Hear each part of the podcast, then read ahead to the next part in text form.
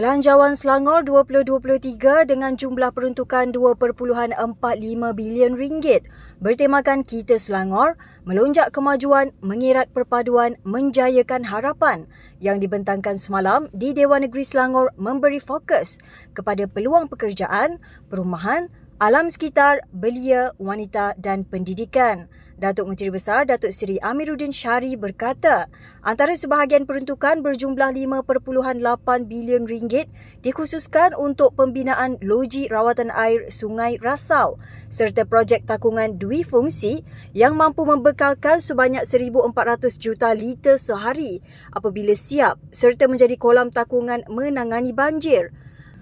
Pada masa sama, 145 juta ringgit akan disalurkan untuk tujuan penambahbaikan dan pembinaan jalan bagi merapatkan jurang pembangunan antara daerah dengan meningkatkan jaringan jalan raya yang lebih luas. Belanjawan ini adalah mengambil kira dengan situasi ekonomi dunia dan cabaran-cabaran ekonomi Malaysia dan negeri Selangor pada tahun hadapan yang berlatar belakangkan dengan krisis geopolitik di Ukraine dan di Eropah dan tidak ketinggalan kesan-kesan daripada langkah-langkah uh, restriktif ataupun langkah-langkah kawalan yang dibuat oleh negara China untuk kawalan pandemik. Pelantikan Datuk Seri Anwar Ibrahim sebagai Perdana Menteri mampu memberi impak positif kepada ekonomi negeri, seterusnya mengatasi masalah keperluan rakyat. Datuk Menteri Besar Datuk Seri Amiruddin Syari berkata, perkara ini dapat memberi pelarasan yang seimbang terutama dalam sektor pelancongan, pendidikan, perumahan dan kesihatan. Katanya sebagai contoh teknologi kesihatan yang dimiliki kerajaan negeri iaitu aplikasi selangkah yang boleh merekod sejarah kesihatan pesakit mungkin dapat diselaraskan di peringkat persekutuan. Beliau berkata demikian ketika sidang media selepas membentangkan Belanjawan Selangor 2023 di Dewan Negeri Selangor semalam. Banyak pelarasan kita boleh buat antaranya Kementerian Perumahan dan Kerajaan Tempatan uh, ada beberapa uh, baik boleh uh, rumah-rumah kos rendah, baik boleh perumahan-perumahan awam yang perlu uh, perubahan bagi contoh. Saya rasa pelarasan yang yang lebih efisien akan dapat dibuat. Jadi saya rasa pelarasan bukan hanya dana tapi saya percaya pelarasan uh, koordinasi. Belanjawan Selangor 2023 yang dibentangkan Datuk Menteri Besar Datuk Seri Amiruddin Syari pada sidang Dewan Negeri semalam disambut baik oleh ahli Dewan Negeri termasuk pembangkang. Melalui belanjawan yang dibentangkan, beberapa inisiatif kebajikan yang diperkenalkan seperti skim mesra usia emas SMUE dan pemberian baucer beli belah perayaan kepada golongan B40 telah ditambah baik selain memperkasakan golongan anak muda dan golongan wanita dengan peruntukan yang lebih besar. Kali ini belanjawan ni untuk semua. Walaupun kita nampak pada awalnya adalah untuk uh, lebih pada wanita uh, tetapi dia merangkumi semua pihak. Eh, uh, OKU macam saya nyatakan tadi anak muda uh, anak-anak kecil eh, dan semua sekali dalam negeri Selangor ini. Jadi saya ucapkan tahniahlah kepada Datuk Menteri Besar. Belanjawan pada kali ini turut uh, memberikan beberapa insentif kepada anak-anak muda di Selangor uh, khususnya di, untuk PBS dan saya rasa ini wajarlah uh, kerana di negeri Selangor ketika ini uh, ramai anak-anak muda yang yang dilihat uh, tidak begitu apa kata aktif. Jadi bila ada bajet lebih sikit ni bolehlah kita melaksanakan lebih banyak program untuk impak mereka ini uh, yang paling saya tertarik ataupun uh, saya lihat uh, overwhelming eh dalam kalangan uh, adun-adun kita dalam dewan tadi pun antaranya insentif ataupun uh, kota khas untuk pembelian uh, rumah mampu milik khas untuk ibu tunggal. So ini antara sebenarnya dasar ataupun program yang kita pun dah lama perjuangkan ataupun kita suarakan ya beberapa tahun kebelakangan ini dan baru hari ini ya, kita dapat dengar bahawa kerajaan bersedia untuk menyediakan kota khas untuk ibu tunggal uh, untuk rumah ya. Saya sebenarnya sangat gembira ya.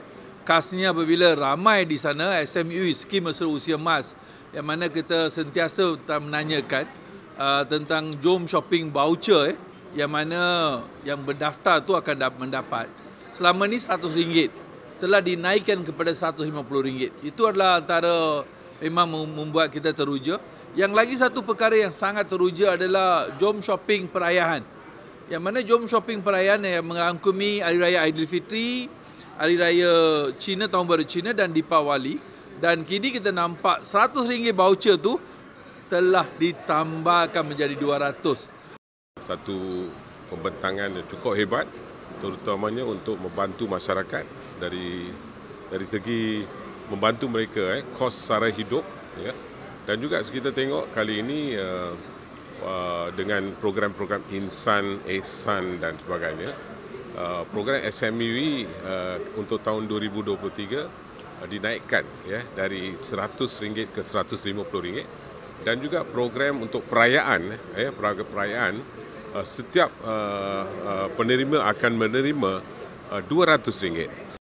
Alhamdulillah kita baru saja mendengar satu bajet uh, belanjawan bagi tahun 2023 yang saya sifatkan ia lebih kepada bajet rakyat lah eh, khususnya menjelang pilihan raya negeri ni. Kita tengok banyaklah inisiatif yang disebutkan tadi oleh kerajaan negeri dengan sebegitu panjang sehingga pukul 6, pukul 6 lebih lah, baru habis. Uh, dan seperti yang saya jangka, ya, kita dapat lihat lah pada kali ini bajet memberi bonus 2 bulan setengah gaji kepada kaki tangan.